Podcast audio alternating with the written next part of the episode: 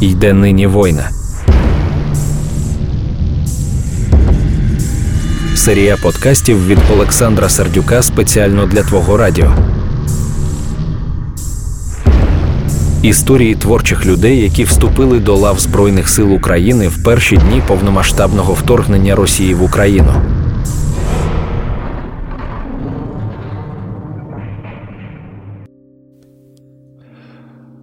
Всім добрий вечір. Вас вітає Твоє Радіо і мене звати Олександр Сердюк. І наш проект називається «Йде нині воїна, де ми спілкуємося з творчими людьми, які вступили до війська і захищають нас від ворога. І у нас в студії сьогодні. Я не знаю, ти вже вже можна тебе назвати легендарним, чи ти ще поки. ну... Та мене називали легендарним вже 20 років назад. Да. Так давно, що я вже навіть не знаю, який я насправді. Е, ну, Давай так, е, творча особистість, екс, екс-фронтмен, вокаліст гурту Тартак. Екс, екс, екс, екс. Ну, був є, так розумію, ти повернувся чуть-чуть зараз, да? Ну, ми дописали альбом, але ну, на сцену саме з Був'є поки не планую. Олів'є. Чи Олів'є поки? так само теж. Все екс, екс, екс Був'є, екс Олів'є, екс Тартак. Три троянди. А, Три троянди ну, це якби дівчата, які існують незалежно від того, виступаю я з ними чи не виступаю, і разом вони все одно не, не виступають. Тому якби ну, нарешті вже можу сказати, що це окремий проект, але ну, ну він потенційно живий. Та. Але сам все одно ж я був як Олександр Положинський, а не три троянди. От, собственно говоря, ми прийшли до того, а, що я Олександр спалився, хто Положинський. Да. А там вже ж є, я думав. Доброго вечора всім. А... У нас же вечір зараз, так? Вже То тут в студії не видно, що там за вікном. Щось там, щось там зимно і. Е, холодно. Ну, зараз такі морози були, коли вийде передача, думаю, вже буде тепло. Розкажи, будь ласка, як у тебе цей шлях стався? Ти 24 лютого прийняв рішення, я йду військомат, чи спочатку волонтерів, чи спочатку було вау, що робити, невже це сталося? Хоча я думаю, ти знав, що це буде. Ні, в мене вау, що це сталося, не було. Мене було, ну от. От воно, ну, як нарешті, може, не дуже е, доречне слово в даному контексті. Ну, типу, я очікував, що це станеться. Так, чи, ну, ні, Зараз я сформулюю, як це як це було насправді. Uh-huh. А, десь приблизно так воно було. А, ну от воно яке. Типу, десь десь отак це було. Тобто для мене не стало це неочікуваним. Uh-huh. І ну, знову ж таки, війна для мене розпочалась в 2014 році, і uh-huh. просто масштаби її різко змінилися в минулому році. І виходить так, що на той момент я нібито вже був записаний в тероборону, але там насправді вийшла така, ну як сказати, трошки абсурдна, на мій погляд, ситуація. Тобто 1 лютого 2022 року я прийшов в Луцький воєнкомат для того, щоб дізнатися, що там з теробороною, як туди записатися, що для uh-huh. цього треба, треба це мені чи не треба, і так далі. Тобто я цілеспрямовано шукав спочатку інформацію, де тож десь десь ходили чутки, що в Луцьку нарешті формують е, підрозділ територіальної оборони, але інформації було дуже мало. Я шукав в інтернеті. В інтернеті я бачив тільки е, якийсь е, репортаж, е, присвячений тому, що от Луцькій територіальній обороні виділили е, якесь приміщення, чи навіть там навіть не приміщення, якусь територію з приміщеннями, де вони можуть базуватися, але там ні контактів не було, ніякої інформації, як записатись. В інтернеті я не міг знайти, і, врешті-решт, випадково по радіо почув інформацію що реклама прям цілеспрямована була в Луцьку на місцевому радіо. Можливо, не місцеве радіо, але місцева реклама. Коротше кажучи, там була інформація, я її швиденько записав, і, користуючись цією інформацією, 1 лютого прийшов воєнкомат. Там е, історія не тягнулася довго, мені одразу сказали, та що ти ти будеш оце розвідку робити, давай. Готуй документи, пиши зараз заяву, все там, автобіографію, і будемо тиво. Uh-huh. підписувати з тобою контракти. Я там ну, з'ясував якісь нюанси. І так розумію, ну, в принципі, тероборона класна штука для таких, як я. Для людей, які не готові там підписувати контракт е, з професійною армією, uh-huh. але так на на місцевому рівні готуватися до війни, яка рано чи пізно буде. І хотілося б, звичайно, щоб вона була пізніше, коли я вже буду готовий, але uh-huh. все-таки ну, готуватися до неї треба. І от тероборона мені в даному випадку дає можливість посісти те місце, яке я для себе бачу. Тобто живеш собі вдома, займаєшся своїми справами, час від часу готуєшся до війни, і якщо війна приходить, то ти знаєш, що робити, е, ти вже маєш якісь там певні знання, вміння, ти знаєш, куди звернутися, де отримати зброю, яку позицію зайняти е, для того, щоб зустріти ворога. І Е, дуже хотілося, щоб це була позиція максимально бойова, звісно, а, а не якась ганебна. Е, коротше кажучи, ну, все все моїм якби, е, поглядом, баченням того, як це має відбуватися, відповідало. І я активно взявся за проходження там всіх необхідних процедур, пішов на медкомісію, зібрав довідки там з диспансерів, якихось, е, поздавав аналізи. там, І поки я проходив от, е, комісію цю медичну, я підхопив ковід. І коли я зібрав всі документи, подав там все все, все необхідне, я на 10 днів заліг. І Потім, е, коли я вже одужав і отримав е, довідку про те, що я здоровий, одразу з поліклініки, де я цю довідку довідку отримав, я поїхав одразу в воєнкомат і там підписав е, контракт. От В контракті було сказано, що я ну, лишаюся непрофесійним військовим, вірніше, е, лишаюся не військовим взагалі. От, Але ну, в випадку чого я знаю, що робити. Я приписаний до конкретного підрозділу, і там час від часу я відправляюсь на якісь навчання. Коротше кажучи, мені все розкажуть. Головне, щоб ти був готовий це робити. От. І я ж одразу ну, такий гордий тим, що написав, там зробив фоточку, зробив пост на Фейсбуці, що так і так, от підписав контракт з територіальною обороною. Ну і е, на той момент я ще не знав, що цей процес підписання е, контракту іншою стороною трошки затягнеться. Тобто я думав, там це день-два, а виявилося, що воно тягнулося, ну, не знаю, десь більше тижня. Угу. От, е, Яка там була процедура? Там всі такі контракти підписані однією стороною, збиралися е, в одну До кубку угу. і відправляли в інше місто, там, де знаходилось командування територіальної оборони, я так розумію, західного регіону. Коротше кажучи, е, треба зібрати всі ці контракти, повезти в інше місто, і там уже наш головний керівник територіальної оборони західного регіону підписує все, всі контракти. І от я чекав, чекав, чекав. І 23 лютого, пізно ввечері, коли я там написав пісню і е, написав пісню не для себе, але для однієї дівчини, яка питала, чи міг би я їй допомогти з написанням пісні. Я от написав пісню і послав їй текст. Вона там сказала класний текст. І тут, якби паралельно з цим приходить повідомлення від. Ну я не знаю точно, як посада називається, від офіцера, який займається кадрами в, в нашому батальйоні територіальної оборони. От, І він пише там, що з вами не підписали контракт, тому що поки ви хворіли, змінилися вимоги, і ви там е, писали заяву ще на ім'я військового комісара, а тепер треба вже на ім'я е, безпосередньо командира батальйону mm. писати, і там ще деякі там треба е, документи переоформити. То ви, будь ласка, завтра зранку, там чи коли вам буде зручно, до нас заїдьте, е, переоформити всі ці документи. От 24-го зранку ми знаємо, як все почалося, там прильоти, ракети і так далі. От, ну, Я, значить, Зробив е, все необхідне, що треба було зробити вдома. Там підготував е, в підвалі місце для бомбосховища, там понабирав води, натягав туди теплих речей, щоб у випадку е, бомбардування мама могла там ховатися. От, А сам поїхав значить, в штаб батальйону.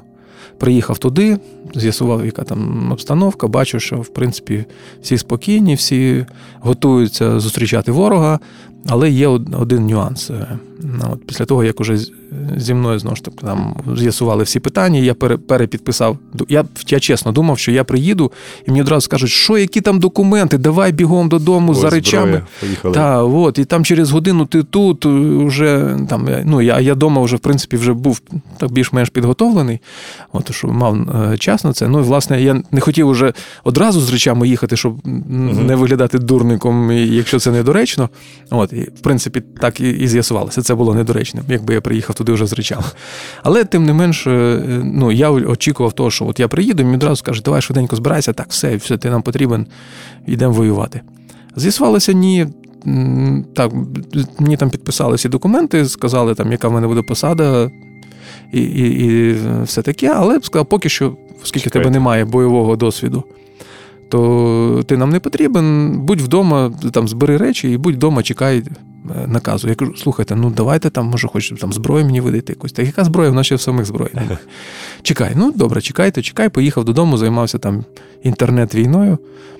От, День займаюсь, два займаюсь, ну і ж весь час ж моніторю. Приходить інформація, коли мені де де бути.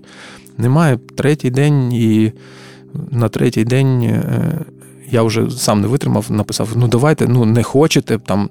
Таких, як я, брати воювати, то візьміть нас хоч на якісь там тренінги. Зберіть усіх таких, як я, які хочуть воювати, але не вміють воювати.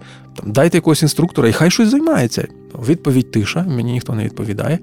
А паралельно з цим я ж бачу, що там в Києві вже роздають зброю прямо на вулицях. uh Ну, я так собі уявляв, що прямо на вулицях всюди роздають зброю.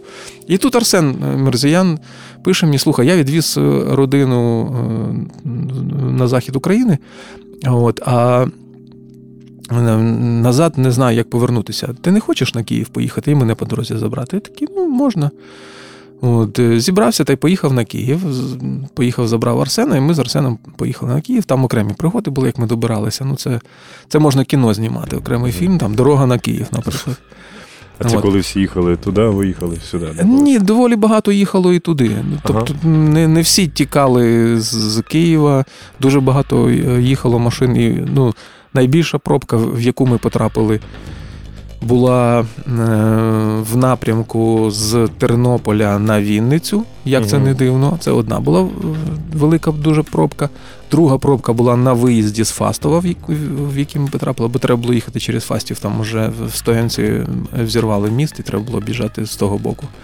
Тобто по Житомирській трасі вже тоді в Київ не можна було заїхати. От, І на виїзді з Фастова була дуже велика пробка, ми в ній довго довго чекали. І третя велика пробка була вже на в'їзді в сам Київ. От, Там теж ми кілька годин втратили. Тобто, фактично, е- день. Е, от Ми виїхали в суботу. Я виїхав в суботу ввечері з Луцька.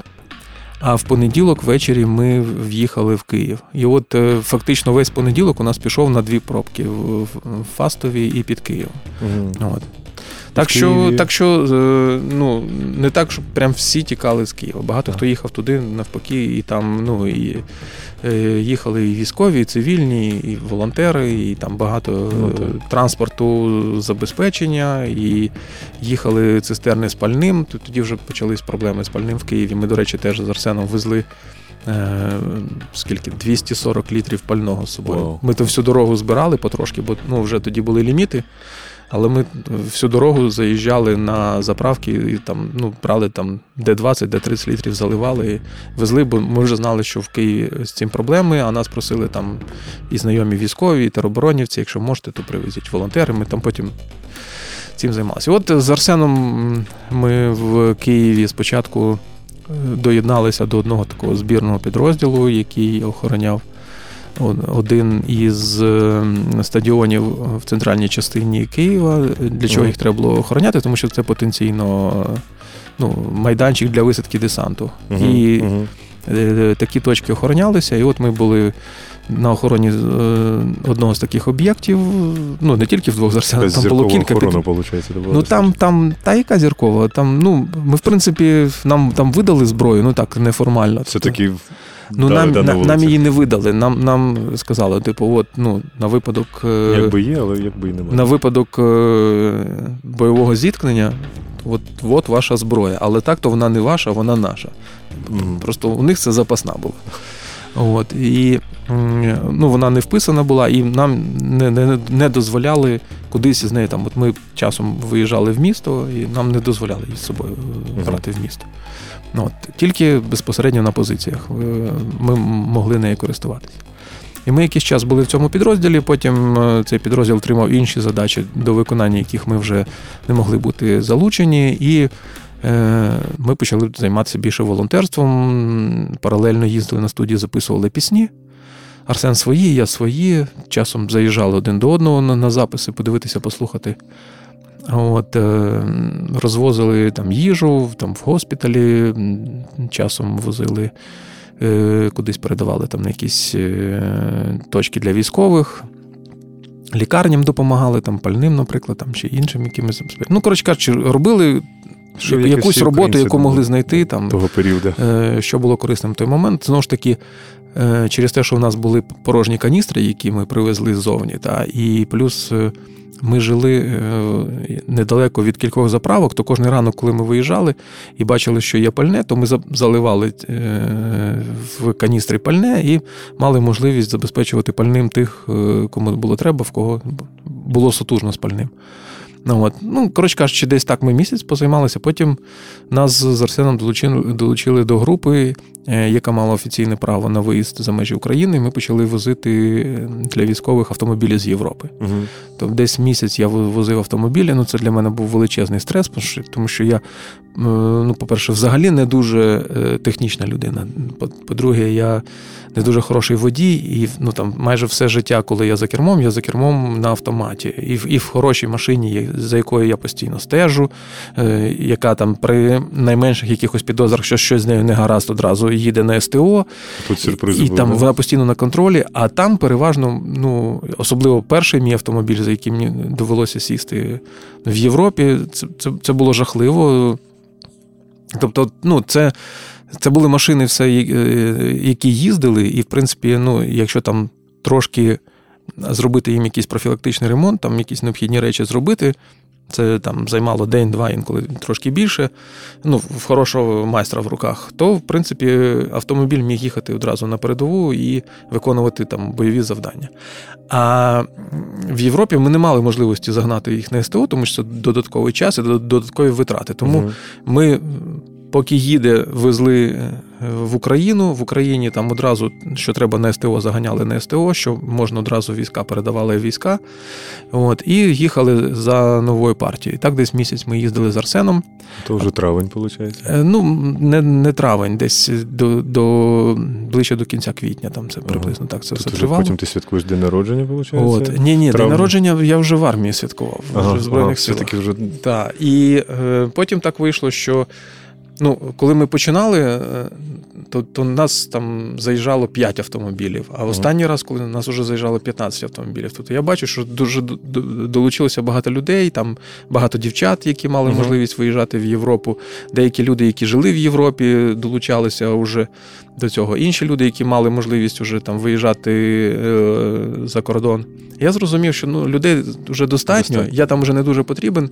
А мені дуже кортіло дописати е, пісні на студії. У мене ж от був є, ми сьогодні згадували вже. другий Е, альбом. Третій альбом. А, третій, третій альбом. Я ж е, перед цим е, нападом взявся дописувати Все, тре- що- третій альбом.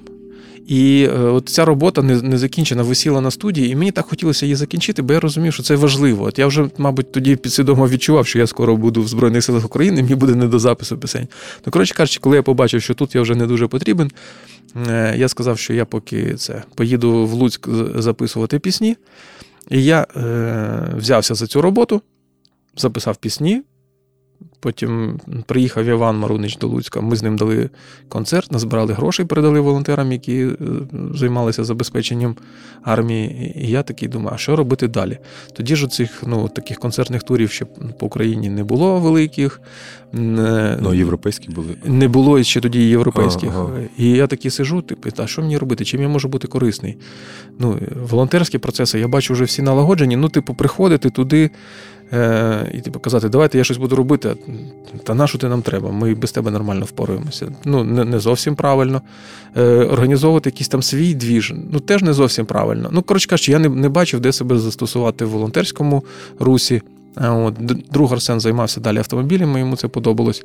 От, і я таки сижу в Луцьку і думаю, чим зайнятися. І тут е, бачу, що е, мій друг Валерій Маркус е, розповсюджує інформацію, прилюднює інформацію, що е, е, він е, займається творенням нового підрозділу і шукає людей, які готові долучитися. Я йому одразу написав, кажу, так і так, Валерій, я ну, Я готовий, так. я хочу бути корисним. Я не впевнений, що я там крутий воїн, але ти, ти, ти знаєш, в чому я крутий. Якщо ти бачиш застосування моїм здібностям е, практичне і е, ну, таке, щоб я міг приносити користь, то я готовий долучитися. Каже, мені треба е, подумати, порадитися з командиром батальйону, а він на посаді е, головного сержанта батальйону там був. От. І через якийсь час він каже: Ну, ми ми вигадали для тебе гідне застосування. Якщо ти готовий, якщо ти не передумав за цей час, приїжджай. Такий, та ні, я не передумав, давай, я приїду. От. Ну і знову ж таки, я їхав, думав, е, ну я про всяк випадок вже зібрав всі речі, але я думав, що я їду просто на розвідку. Угу, Ну, типу, подивлюся, що там, як, дізнаюся, що що там від мене потрібно, чи зможу я це робити, там, і так далі. Але так склалося, що приїхав відразу, ну, одразу отримав піксель, одразу прийняв присягу, одразу почав е, їздити на якісь там заняття, якісь там стрільби, тактичні заняття і все таке. І якось так втягнувся. І, е, врешті-решт, опинився е, в штурмовій роті на той момент. Це була перша штурмова рота. І вже на посаді стрільця, вже там якби повноцінно е, готовий до бою, як то кажуть. І там же ж от в кінці травня я власне зустрів свій ювілей, 50 років мені виповнилося. Вітаю. Знову дякую, це давно було. Е, Приїхав знову ж таки Іван Марунич. Ми з Іваном заграли концерт для е, військовослужбовців. Продюсер не відпускає тебе, де так далеко? Все одно хоче. Так він не продюсер, він мій друг, який приїхав для того, щоб мене привітати з ювілеєм з одного боку, з другого боку, допомогти мені хоч якийсь концерт заграти. Тому що, правду кажучи, коли я думав, як я буду святкувати своє 50-річчя, і це було ще десь в лютому, та, угу. Я думав, що це буде там такий триденний фестиваль, тому що 28 травня, коли в мене день народження, це якраз була субота. Угу. Я думаю, сам Бог велів зробити триденний концерт, такий міні-фестивальчик, запросити друзів, щоб вони повиступали. Ну, таке буде свято для мене, як людини сцени, а для рідного міста, де, в принципі, я виріс, де я народився, виріс, де почав писати пісні, де створив тартак, де створив Бов'є. Ну, от, І, ну, власне. Так я собі уявляв е, свій uh-huh. ювілей. Але ну, зрозуміло, що під час е, е, таких воєнних дій, які були в травні, ну. Не святкувалося, да, думаю. Та не то, що не святкувалося. Ні можливості, ні бажання проводити такий триденний концерт не було. От. Але ну, концерт для військових, для, для своїх нових бойових побратимів, в принципі, це теж дуже класний варіант. І Іван приїхав для того, щоб допомогти мені цей варіант здійснити. От. А потім вже через тиждень я ще потрапив на фронт. І, ну, коротше кажучи. Я просто вибачаюсь, просто Олександру, коли я писав перший раз, кажу, я знімаю, ну, хочу, не знімаю, записую подкаст. Та я не був, та я та, ні, ні, та я, я не в був. тилу. Я я казав, що я зараз в тилу. І ну, я на фронті був недовго. Я не хочу, щоб е, е, слухачі подумали, там, що я там прям супербойовик. Ні, я потрапив на фронт, я на фронті був десь приблизно 10 днів. От, там Плюс ще кілька днів е, я був поблизу фронту ну, до того, як ми потрапили на фронт, і після того, як ми виїхали звідти, то в принципі ми ще там кілька днів. Тобто десь ну, в сумі десь приблизно два тижні я був десь в районі ведення бойових дій. От, Але це це тривало е, не не так довго, і це було тільки один раз. А після того ми приїхали і ну, нас регулярно е, готувалися відправляти на фронт, але в останній момент скасовували цю підготовку і переносили на пізніше. Частково це було пов'язано із тим, що е, ну, змінювалася ситуація на фронті, коли там Угу. Є потенційна потреба в нас. Нас підривали. Коли потреба минала, нам казали, що поки що відбій. От, а це це одне, а друге, те, що е, наш батальйон почав спочатку змінюватися і розширятися до полку, а потім полк став е, механізованою бригадою. А все це вимагає не тільки розширення, угу. та це ще і е, відповільне матеріальне забезпечення, і відповідна підготовка, і все це займає час, і тому все це переноситься, переноситься. Ну і знову ж таки наша бригада це е, відноситься до все-таки наступальних сил Збройних сил України, і тому. Е, в очікуванні. Ну, ми не те, що в очікуванні, ну, бригада активно готується і паралельно з тим виконує там інші поставлені завдання. Тому що, е, як би там собі люди не уявляли те, що відбувається в Збройних силах України поза веденням бойових дій. Ну, дуже рідко це просто там якийсь кайф і розслабон, коли ти нічого не робиш. Дуже mm-hmm. рідко там. Якщо такі моменти випадають, то це дуже пощастило. Але здебільшого це е, постійне якесь навчання, це постійне злагодження, це постійна е, підготовка. І крім того, ну дуже часто військовослужбовці виконують паралельно ще якісь інші функції. Там. Ну, Я не можу деталізувати, але, але е, знову ж таки це теж е, частина оборони держави. Мгм. От. Але разом з тим, звісно, що ні в якому випадку, як би хто що не казав, нічого не зрівняється із веденням активних бойових дій. І тому, тому коли ти мені сказав це, то я е, заакцентував увагу на тому, що я на даний момент все ж таки в тилу, і знову ж таки. Уже зараз, е, на, на момент нашої з тобою розмови, я вже не, не в бойовому підрозділі. Тобто вік і деякі аспекти мого фізичного стану е, ну, спонукали мене все-таки погодитися на е, наполегливу пропозицію командування перейти в е, інший підрозділ. Не, не, не бойовий, не, не механізована рота. От. Так що ну, наразі я ще менше захисник, ніж був раніше. Ну, хоча, буває менше чи Хоча, захисників. хоча, хоча всі ми робимо одну справу, і при тому, що я там зараз перебуваю в відносному комфорті, все одно я намагаюся бути максимально корисним на, на своїй посаді. Ну, Ти, ти, ти, ти так говориш, що не було підготовки. Ну, хто не знає Олександр, Олександр не вживає м'ясо, вже не знаю, скільки мов вже все життя. Не Ну, до речі, алкоголю. до речі, Що, і тут? та, ну це ж. Що сталося? Ну як що сталося? Ти, ти бував коли-небудь в військових їдальнях? Там все мішають з м'ясом. Там, ну, ну, здебільшого, там бувають випадки там десь. е, Коли дуже пощастить, ну, що, там всі що, не зайдеш, вибачте, я що, хочу горішки. Що, що, що готують там окремо картоплю, окремо м'ясо, там, чи окремо кашу, Ага. окремо м'ясо. От. Ну, таке буває, але не дуже часто. І ну, насправді е, я вже ну, часом навіть і, і лінуюся йти в їдальню, тому що розумію, що ну, шанс, що я там щось поїм, дуже невеличкий. От, так що те, що я не їм м'ясо, це насправді це проблема в Збройних силах України. Хоч кажуть, що зараз щось змінюється і. е, Дослухайся до вегетаріанців. я вже, я вже чув там, та, що десь десь от скоро, скоро має це помінятися. І є якась там частина сухпаїв, які приходять ну, Чисто, вегетаріанські, там, от, але знову ж таки, ніхто, ніхто в строєвій частині там тебе не спитає, так, е, які у вас побажання по харчуванню? Ага, ви вегетаріанець. Так, ставимо плюс, значить. Постійно цьому військо- військовослужбовцю, будь ласка, забезпечувати там е, без, безм'ясне харчування і завжди видавати вегетаріанський сухий пайок. Ну такого, на жаль, поки що немає. Що, що не скажеш, ви все одно кажете, що не так все ідеально. Ти ще військовий табор проходив все одно, коли тобі було ну, 18 років шкільний був у тебе військовий табор. А, ні, це ти плутаєш. Я в в 15 років е, вчився в військовому інтернаті. Це Ну. було таке діло. Але ну. Де 50 і де 15 років, де, де військовий інтернат в Радянському Союзі всередині 80-х років, ну там добре, друга Ну, половина 80-х.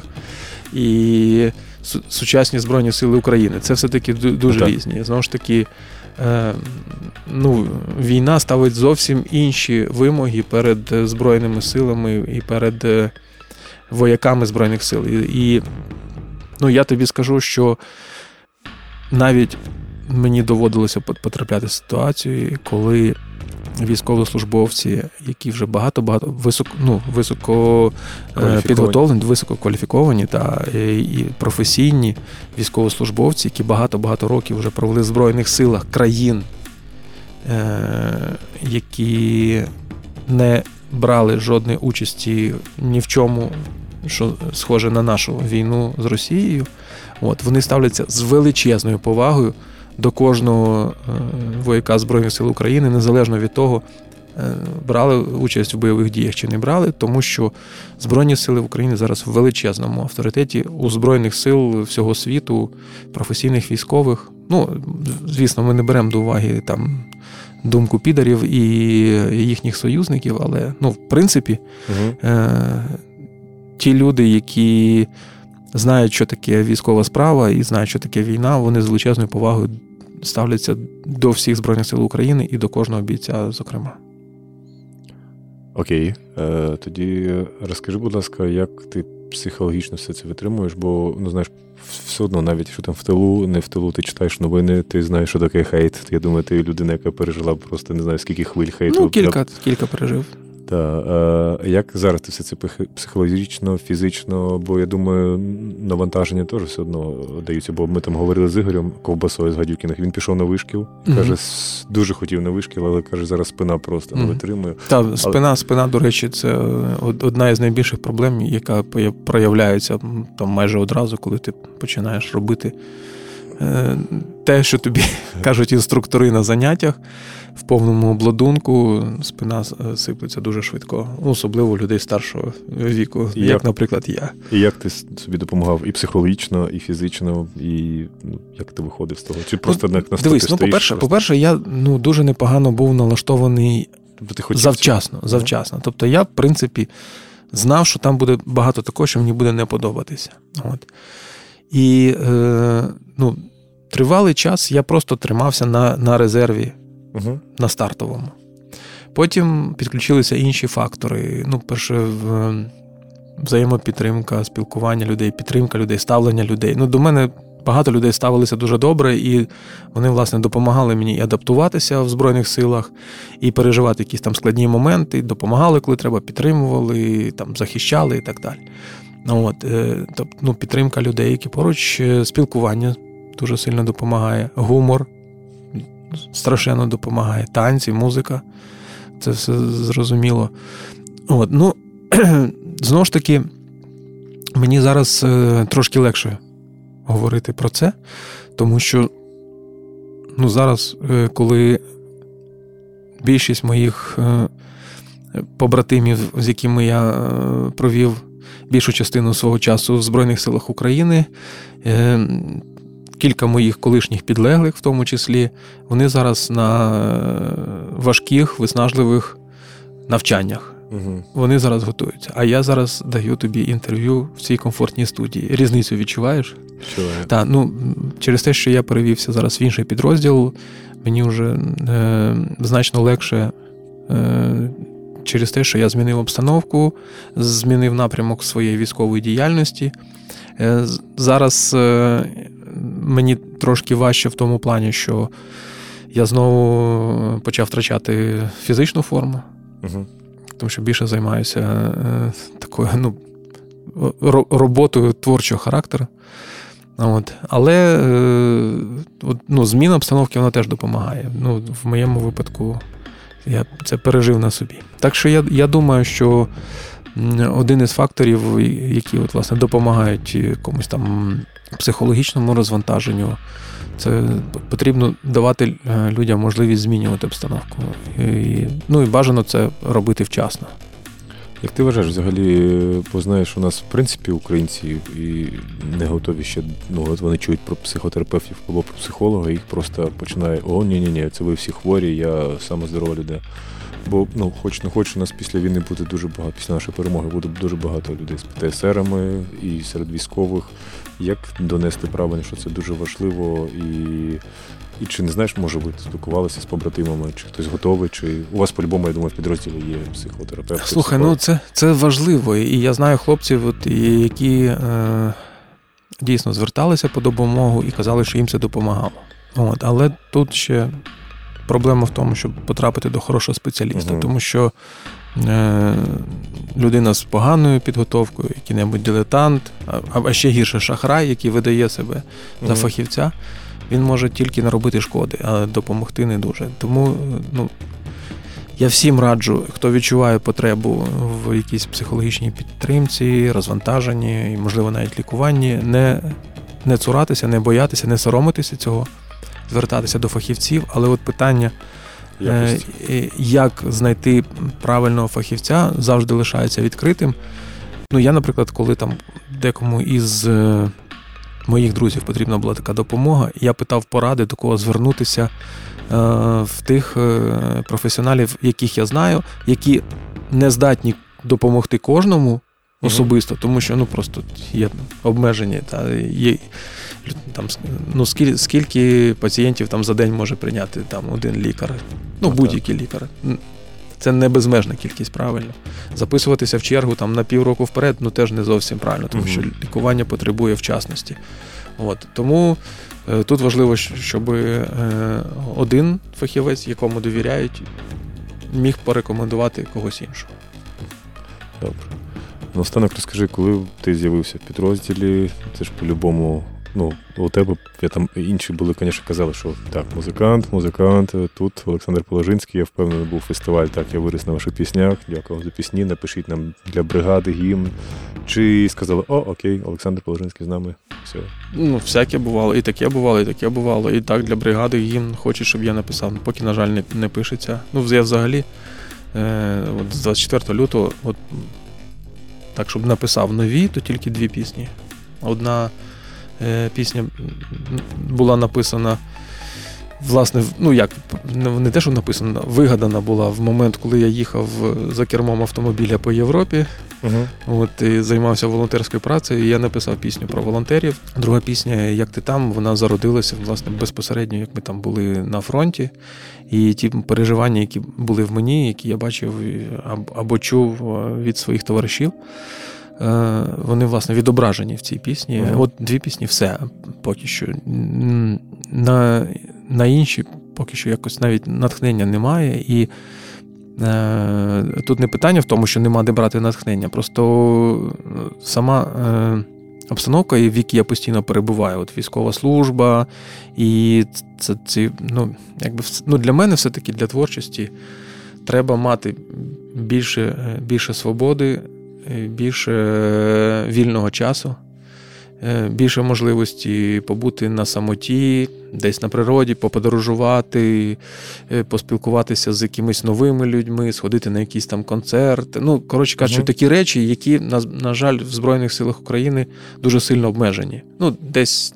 Десь більше, десь менше. Ну, Мені гріх нарікати, тому що все-таки ну, порівняно знову ж таки з багатьма своїми Е, колегами у військовій формі. Ну, На даний момент я зараз почуваюся трошки вільніше, тому що я е, знаходжуся у відрядженні в столиці України.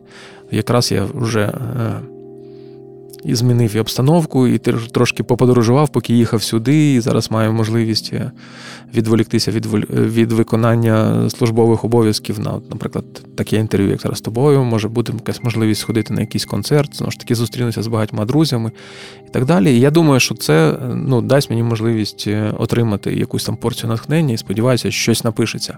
От. Ну, це не одразу станеться, але з часом та, так. Сходити але... на концерт або може виступити, поки є. Може і виступити. Ну, Я би хотів виступити, якщо буде можливість, але, е, ну, по-перше, поки що я не отримав дозволу на такий виступ. Угу. От, І ну, коли таке було, щоб я для виступів мав отримувати дозвіл. Ну, Це нова реальність. Наша. Так, це нова реальність, і е, я змушений спочатку отримати е, дозвіл попередній, а потім знайти. Е, організаторів, які готові будуть цей концерт організувати, і знайти музикантів, які готові будуть в цьому концерті зі мною виступити і матимуть достатній рівень компетентності, внутрішньої мотивації і Е, можливості для того, щоб за короткий час підготувати повноцінну Три програму. троянди тут чи ні? Ні, ні, ні. Я чув молодий хлопець з Луцьку, Андрій Самойлов, повернувся в Київ зараз. Може, щось з ним. Ну, в нього там, по-перше, свій проєкт, і я бачу, що він доволі активно зараз. Е, Мазепа Бенд, вони називаються, uh-huh, так? А от вони зараз активно концертують. Ну, Але я думаю, він завжди готовий, мені здається. Е, Я не думаю. Ну, Файн. Я з ним на цю тему не ну, говорив. Я знаю, ви там як рік тому, ви два роки тому ви виступили, тобто лід тронувся, я так розумію, ви все нормально спілкуєтесь. Та де коли коли це ми виступили? Ну, здрасте, він з'явився гітарою в цьому в Карібіані, він чотири пісні зіграв. А, в Карібіані він з нами грав? Тар, я не так, пам'ятаю. щось там, чи не тартак, чи щось якийсь. Був, я, був. Я не пам'ятаю, що Муха з нами грав в Карібіані. Ну, якщо він грав з нами в Карібіані, добре. Це, Цей факт великий. Я пам'ятаю, що він з нами грав в центрумі, а ну, про Карібіан я не ну, центрум це дуже давно було. Ні, ну, нещодавно було, два роки тому, що ну, там. Як би там не було. Ну, я бачу в Фейсбуці, ви Ну, як би там не було, мої концерти це не тільки пісні Тартака з, з тих, які створював Андрій Самойла. Угу. Тобто це багато інших пісень ще. Він талановитий. Він... він Я знаю, що він талановитий, але в нього є ще е, е, група, називається Мазепа Бенд. Угу. І він там задіяний теж, по-перше. Окей. По-друге, Е, я з ним ще не говорив на цю тему. По-третє, я ще не отримав дозволу угу, з, з командування ну, від командування про проведення якогось концерту, про виступ. От. Ні, ну з мухою я би радий був е, працювати, якби в нього була можливість. От. Але е, питання в тому, чи в нього самого ще є таке бажання, крім можливості. Що одне діло виступити там якийсь один концерт, а друге діло е, готувати ну, ті пісні, що ти знаєш, а друге діло готувати якусь там окрему Ну, програму, там з купи пісень з музикантами, з якими Ну, ти не працював. Коротше, було б бажання, думаю, все у вас Ну, вийде. Ні, ну може, може би колись е, це і зрослося. Ну, ну наразі поки не бачите. я знаю, що у них заплановані концерти з Мазепи. Ну, типу, куди я буду смикати людину, яка зараз заангажована на інші концерти. Ну добре, якщо ми уявляємо, що в світі тільки Андрій залишився, то так. Але так в Києві, я думаю, якщо ти зараз напишеш пост в Фейсбуці, я хочу зробити один концерт, я отримав дозвіл, хто готовий вивчити 12 пісень, я думаю, тобі напише десь півтори тисячі. 12 пісень це навіть можна не починати. Я знаю, що ти чемпіон світу Дван- по, по концертах. 12, 12 пісень. Це не концерт, це сміх. Я розумію, що ти чемпіон світу да, по Ну, час, я, часам. я, я не чемпіон світу. Ну я люблю грати багато пісень, тому що я автор багатьох пісень. Мені хочеться грати їх якомога більше. Е, Не всі підтримують цю, цю мою ідею. Окей.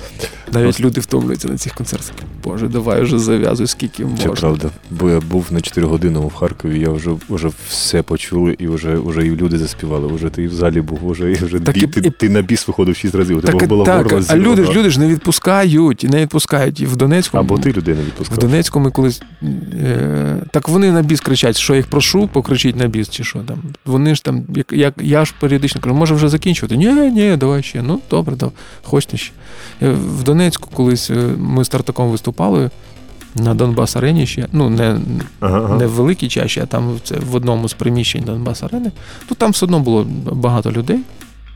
Це е, тільки-тільки Донбас Арена відкрилась, і там ну, недовго часу тільки вона е, існувала, і вони там зробили якісь там е, такі акції, типу футбол плюс концерт.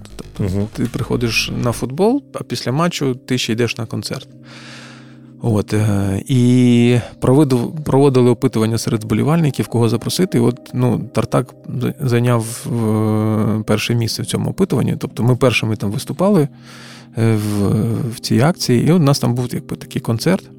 То концерт закінчився, коли нас Беркут просто зніс зі сцени. Там, от просто вони взяли, типу, Тобто їм треба було додому, да, вже. я не знаю, там за ручки, там за ножки. Я, може, не ті пісні співав, просто там вже пішло лицарський хрест, не кажучи нікому. І тупо пацани взяли, винесли там, мене зі сцени, і концерт закінчився. Ого. Е, Наостанок хотілося б тобі подякувати, бо я пам'ятаю свій 14-15 рік на Захід Фест, я сам з Харкова. І Олександр Положинський просто між піснями по хвилин 10-15. Хотів тоді достучатися до наших дурних голів, е, робіть щось, волонтерте. А я Слухай, тоді- ну на нашу, нашу ти брешеш? Ну які 10-15 хвилин? Якщо мені дають там 30, Загально, 30 загально. хвилин на виступ, то Ну, як я можу між піснями по 15 хвилин Ну, говорити? так вважалося. Ну, але ти говорив тоді правильні речі, ти, ну, ти постійно про це говорив. Я постійно дивився Ice Bucket Challenge твої, коли ти постійно хотів сказати мені, дурачку, або таким же, як і ми, будь ласка, думайте, що війна йде, та-та-та, та-та-та. І в, на, на виході я зараз розумію, про що ти говорив. Це така, знаєш, еволюція українця, і, і дуже подяка тобі за це. Бо тоді ти не слухав, ти приходив на фестиваль, яка війна, блін, це десь дуже далеко. Що ти мені тут розказуєш? Давай співай свої божевільні танці, дай нам Слухай, потанцювати. слухай, мене як розумну людину не слухали ні тоді, ні значно раніше, ні слухають зараз. Ти, я вже навіть не намагаюся щось людям говорити, Ну, бо я вже задовбався, знаєш, оце там, а я ж казав, а я ж казав. Я, ну, чим, чим довше живу, тим більше виходить, що я. Ну, ні, я помиляюся, як і кожна людина, я помиляюся, але все більше і більше в, в моєму ем, активі з'являється випадків, коли те, що я говорив, ой, сталося. те, що я говорив, так і ставалося. І виявляється, що я таки був правий. Окей, давай тоді зараз тоді скажи, будь ласка, наостанок. е, От ми перемогли. Ну я не знаю, я не знаю, скільки це ще буде. Що хочу зробити Слухай, ну ми, перше, ми але про перемогу можемо поговорити окремо, тому що для того, щоб ми перемогли, тебе важко спіймати. для того, щоб ми перемогли, е, потрібно, щоб е, кожен, кожен, хто цієї перемоги прагне, хто її чекає, усвідомив, що без максимальної залученості кожного з нас ця перемога або неможлива, або відкладається на дуже дуже дуже далекі перспективи. І от е, насправді мені здається, що чим чим далі ми відходимо від 24 лютого 2022 року, угу. тим більше з'являється людей, які дозволяють собі вже розслабитися. Типу, угу. ну там уже впораються і без мене. Ма, не впораються, не впораються. Які б не були круті Збройні Сили України, як би не пахали волонтери, як як би не донатили люди, і скільки б зброї нам не давали е, партнери без залученості кожного, хто хоче перемоги України, е, тої перемоги не станеться. Тому давайте ми розслабон відкладемо на, на далекі перспективи на відпустку після перемоги. Так? А поки перемоги немає, ні, відпочивати собі треба давати, тому що uh ну, вигоріти, поламати себе е, і не дати можливості працювати це теж неправильний шлях. Тобто собі можливість. Час для відпочинку, коли це дійсно необхідно, треба давати. Це обов'язково. Але е, я завжди буду наголошувати, що наша сила в єдності. Угу. І ми це показали в перші дні цієї великої війни, і ми маємо показувати цю єдність до останніх днів цієї війни, до перемоги. А потім, після перемоги, ми маємо ще показати свою єдність у відбудові країни і продовжити зміни на краще. Отак. От. Дякую тобі дуже. Тобі дякую. Е, це був е, подкаст, який називається «Йде нині війна. Е, у нас був в студії Олександр Положинський, екс-гурт так, екс-Олів'є, екс був є. Але зараз він військовий, який яким, якби так виходить, що я зараз записую передачі. І, ну, я думаю, ти знаєш, ти виходить, рок-зірка був двічі. Ти був як музикант рок-зірка, і зараз всі, хто служить в ЗСУ, теж рок-зірки по-своєму. Тому так от сталося, що ти Получається, це рок-зірка це вже назавжди з тобою так. Як хочеш, так неї називає. Головне, щоб ми перемогли цей сраний хуйлостан. Алілуя, і воістину так, я думаю, буде. Дякую, це було твоє радіо, і з вами був Олександр Сердюк. До побачення. Як ти там, я смерті тебе зараз точно не віддам. Не поступлю з тобою навіть ні на грам. Я віджену її, хоч ще не знаючи, не знаючи, як ти там щасливу долю розірвало пополам у серці зрив житті різкий болючий зла, але я збережу тебе, кохаючи, кохаючи. Тут вогнем стережуть поля, тут красу закриває дим. Тут від смерті ховає земля, тих, хто чується молодим, тут важкий безперервний бій, то з чужим, то з собою самим, тут сльоза тремтить серед вій, коли знову йде побратим, тут зозулі рахують дні, тут уламки зрізають цвіт, тут здається, що ми одні, одинокі на цілий світ, ані звісточки, ні зв'язку, і важкий тягар на душі, тільки місиш глину в'язку коли раптом впадуть дощі. Як ти там, я смерті тебе зараз точно не віддам, не поступлю з тобою навіть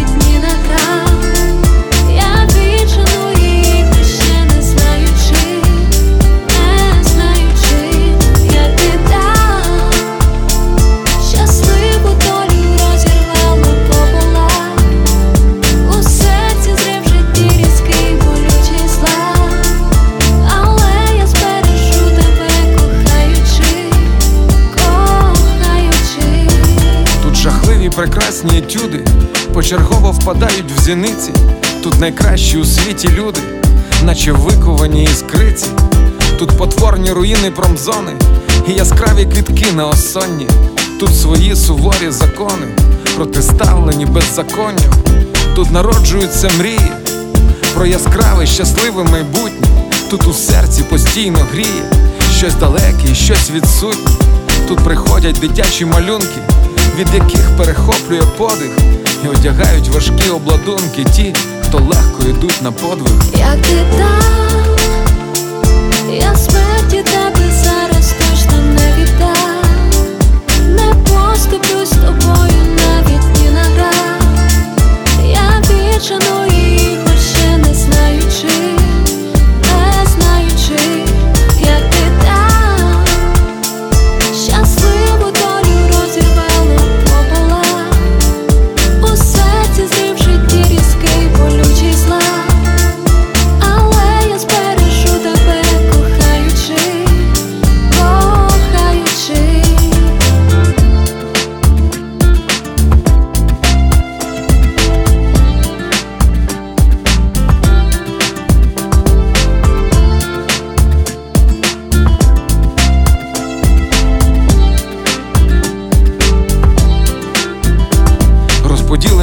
ділянки, вірні друзі, надійні ланки, свіжі рани, туманні ранки, обов'язки, забаганки, і забаганки у мене ще ті, зі щитом, а не на щиті, бо ще ніколи в своєму житті я так вижити не хотів.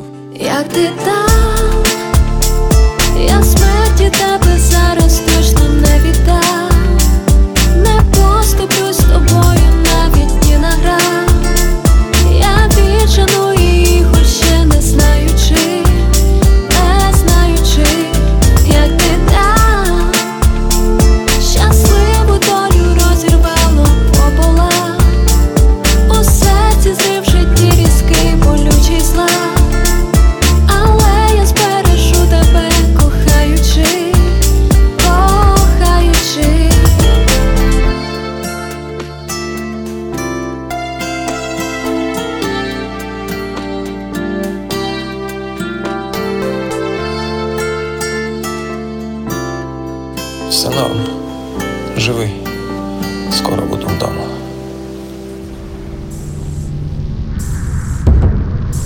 Йде нині война.